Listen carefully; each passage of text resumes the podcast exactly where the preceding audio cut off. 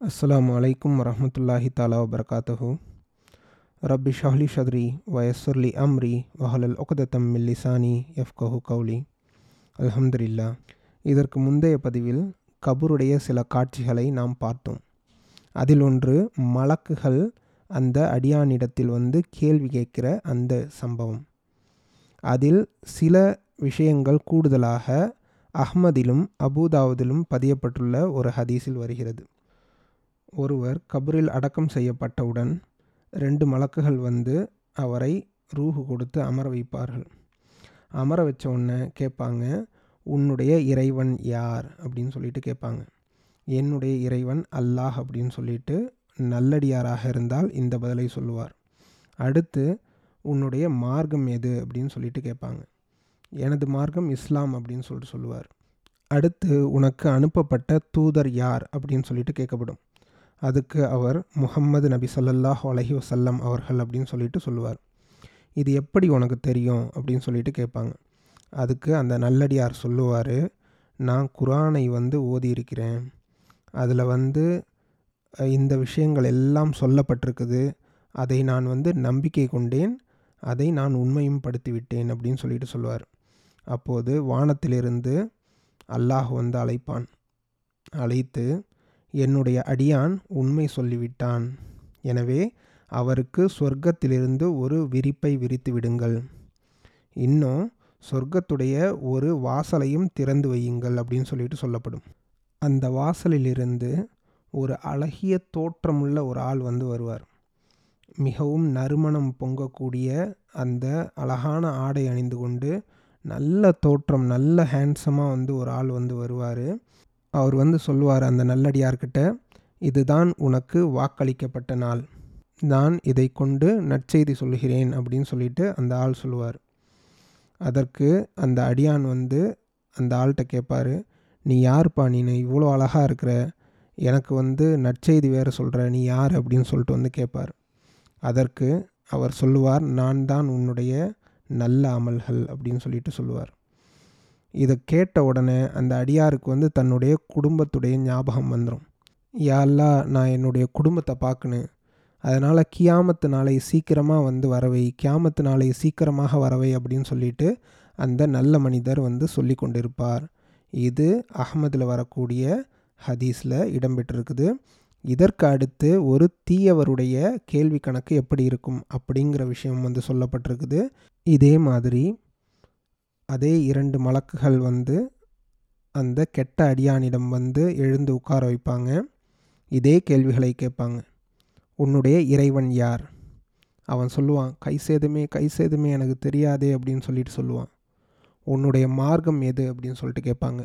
என்னுடைய கை சேதமே என்னுடைய கை சேதமே எனக்கு தெரியாதே அப்படின்னு சொல்லிட்டு சொல்லுவான். உனக்கு அனுப்பப்பட்ட தூதர் யார்? அப்படின்னு சொல்லிட்டு கேட்பதற்கும் அதான் பதில். கை சேதமே கை சேதமே எனக்கு தெரியாதே அப்படின்னு சொல்லிட்டு சொல்லுவான். அப்போது வானத்திலிருந்து அல்லாஹ் பேசுவான். அவன் பொய் சொல்லிவிட்டான் அப்படின்னு சொல்லிட்டு சொல்லுவான். எனவே அவனுக்கு நரகத்திலிருந்து ஒரு விரிப்பை விரித்து விடுங்கள். மற்றும் நரகத்திலிருந்து ஒரு வாசலையும் திறந்து வையுங்கள் அப்படின்னு சொல்லிட்டு சொல்லப்படும். அதன் வழியாக அவனுக்கு சூடான விஷக்காற்று வந்து கொண்டே இருக்கும். அவனுடைய விழா எலும்புகள் எல்லாம் வந்து ஒன்னோட ஒன்று சேரும் அளவுக்கு கபுர் அவனை நெருக்கும். அவனிடத்திலே ஒரு ஆள் வருவார். மிகவும் கோரமான முகமுடைய மோசமான ஆடை அணிந்து துர்நாற்றம் வீசக்கூடிய ஒருவர் வந்து சொல்லுவார் இதுதான் வந்து உலகத்தில் வந்து உனக்கு வாக்களிக்கப்பட்ட நாள். உனக்கு கவலை தரக்கூடிய ஒன்றை செய்தியாக நான் கொண்டு வந்திருக்கிறேன் பார் அப்படின்னு சொல்லிட்டு வந்து சொல்லுவார். அதுக்கு அவர் கேட்பார் யாருப்பா நீனு அப்படின்னு சொல்லிட்டு. நான் தான் உன்னுடைய கெட்ட அமல்கள் என்று அந்த மனிதர் கூறுவார்.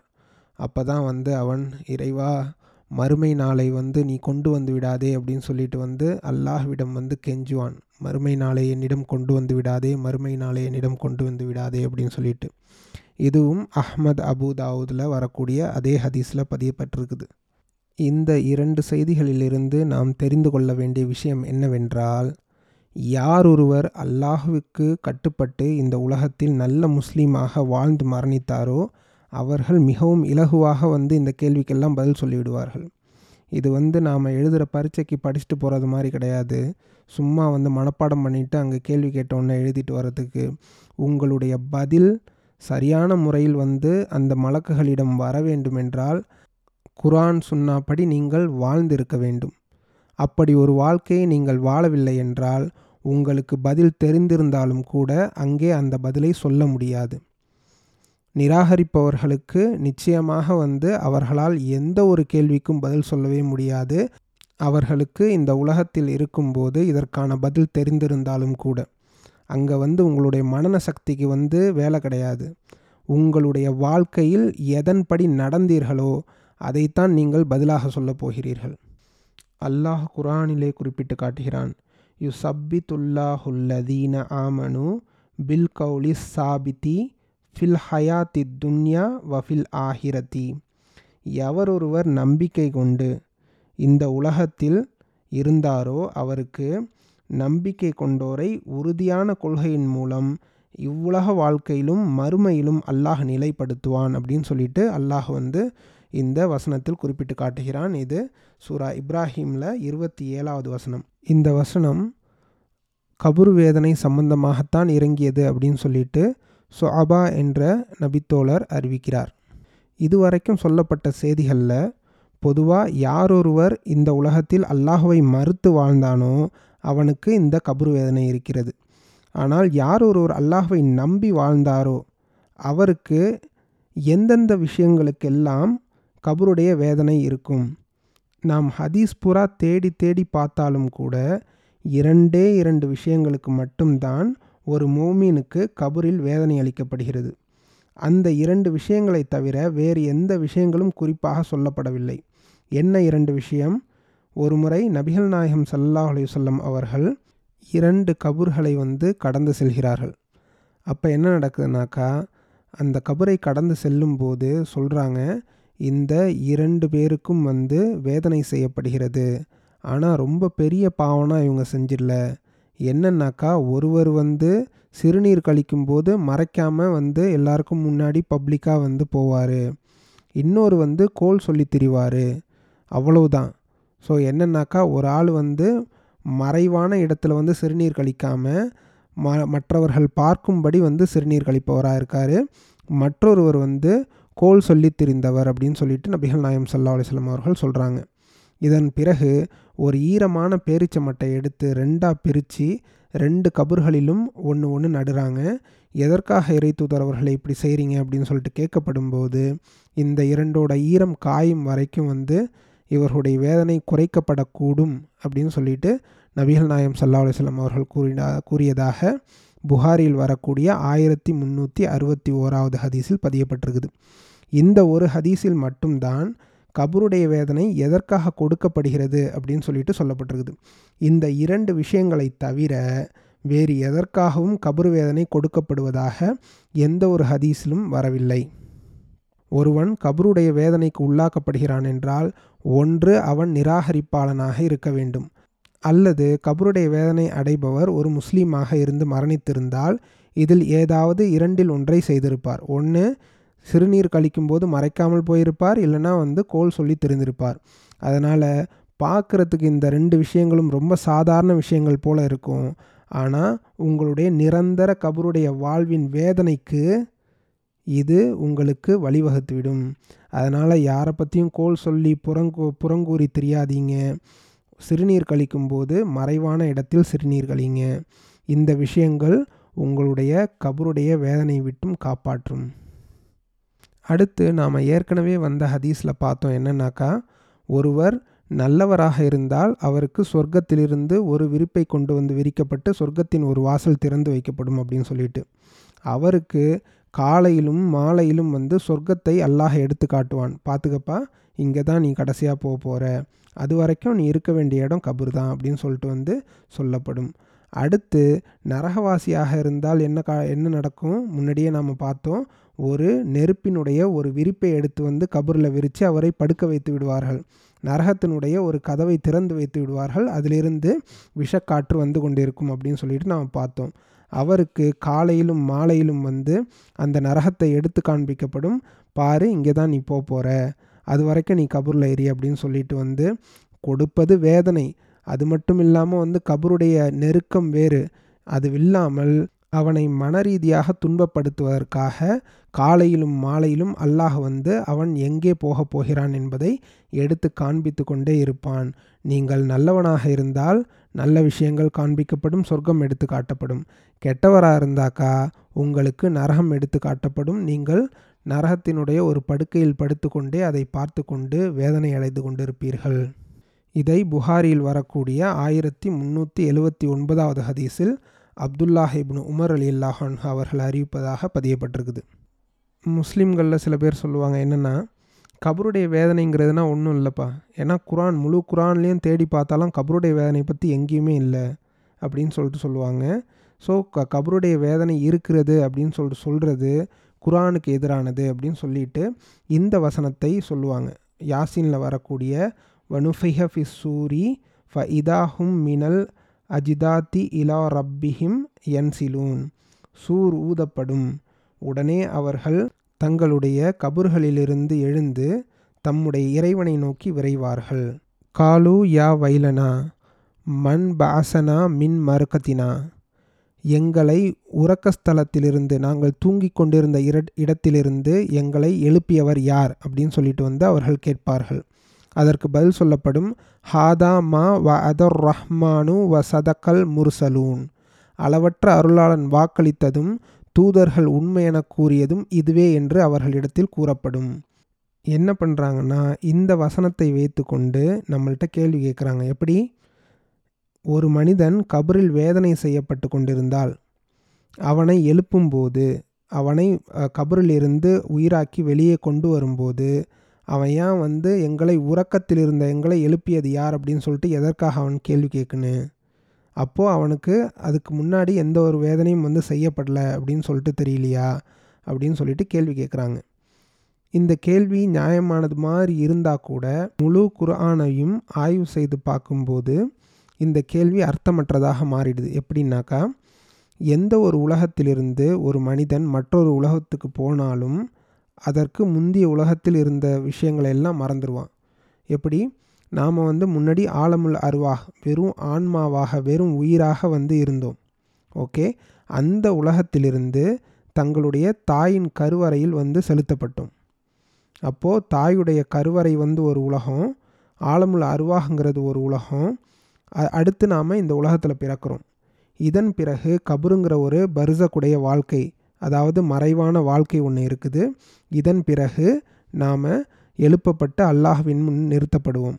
இத்தனை விதமான கட்டங்கள் இருக்குது. இதில் ஒரு கட்டத்தில் நடந்தது அடுத்த கட்டத்தில் நமக்கு ஞாபகத்தில் இருக்காது. உங்களுடைய தாயின் வயிற்றில் இருக்கிறப்ப உங்களுக்கு என்னென்ன விஷயங்கள் எல்லாம் நடந்தது அப்படின்னு சொல்லிட்டு ஏதாவது ஒரு விஷயம் உங்களுக்கு ஞாபகத்தில் இருக்குதா?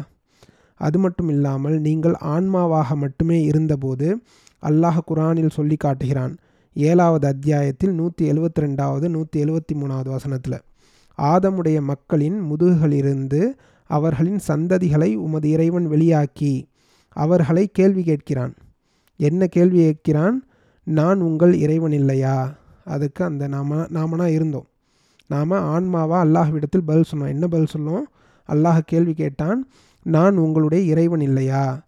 ஆமாம் நாங்கள் இதற்கு சாட்சி சொல்கிறோம் அப்படின்னு சொல்லிட்டு என்று நாம் ஆன்மாவாக இருக்கும் நிலையில் அல்லாஹ்விடத்தில் சாட்சி சொன்னோம்.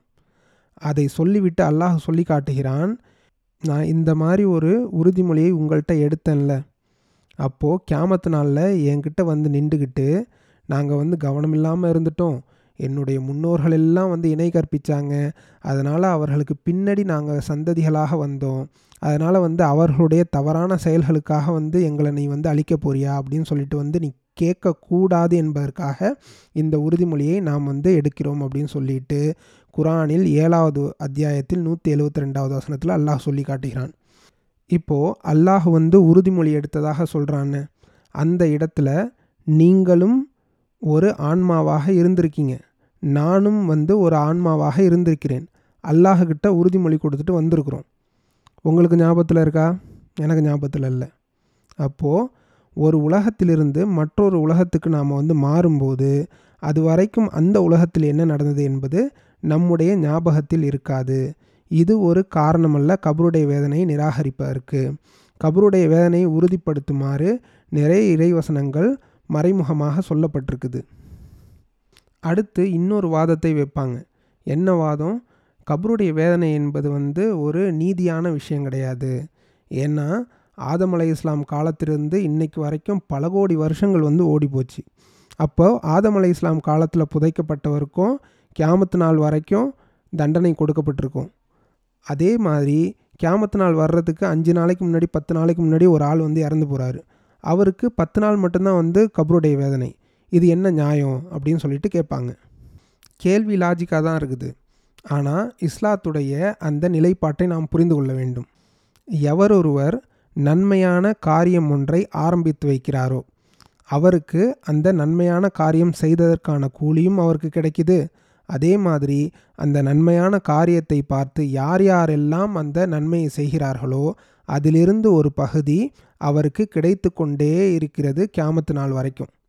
அதே மாதிரி ஒரு தீமையை யார் துவக்கி வைக்கிறாரோ அவருக்கு அந்த தீமையை செய்ததற்கான பலனும் கிடைக்குது. அது மட்டும் இல்லாமல் அதை யார் யாரெல்லாம் வந்து உதாரணமாக எடுத்துக்கொண்டு தீமை புரிகிறார்களோ அந்த தீமையிலிருந்தும் அவருக்கு ஒரு பங்கு சென்று கொண்டே இருக்கும். இப்போ உதாரணத்துக்கு ஆதம் அலை இஸ்லாம் அவருடைய மகனை எடுத்துக்கொள்வோம். அவர் என்ன பண்ணுறாரு தன்னுடைய தம்பியை கொலை செய்கிறார். உலகத்தில் நடக்கக்கூடிய முதல் கொலை அதுதான். அதன் பிறகு இந்த உலகத்தில் எத்தனை கொலைகள் நடந்தாலும் அதற்கு முன்னோடி யார்? ஆதம் அலை இஸ்லாம் அவர்களுடைய முதல் மகன். அதற்கு பிறகு உலகத்தில் நடக்கக்கூடிய அத்தனை கொலைகளிலும் அவருக்கு ஒரு பங்கு சென்று கொண்டே இருக்கும்.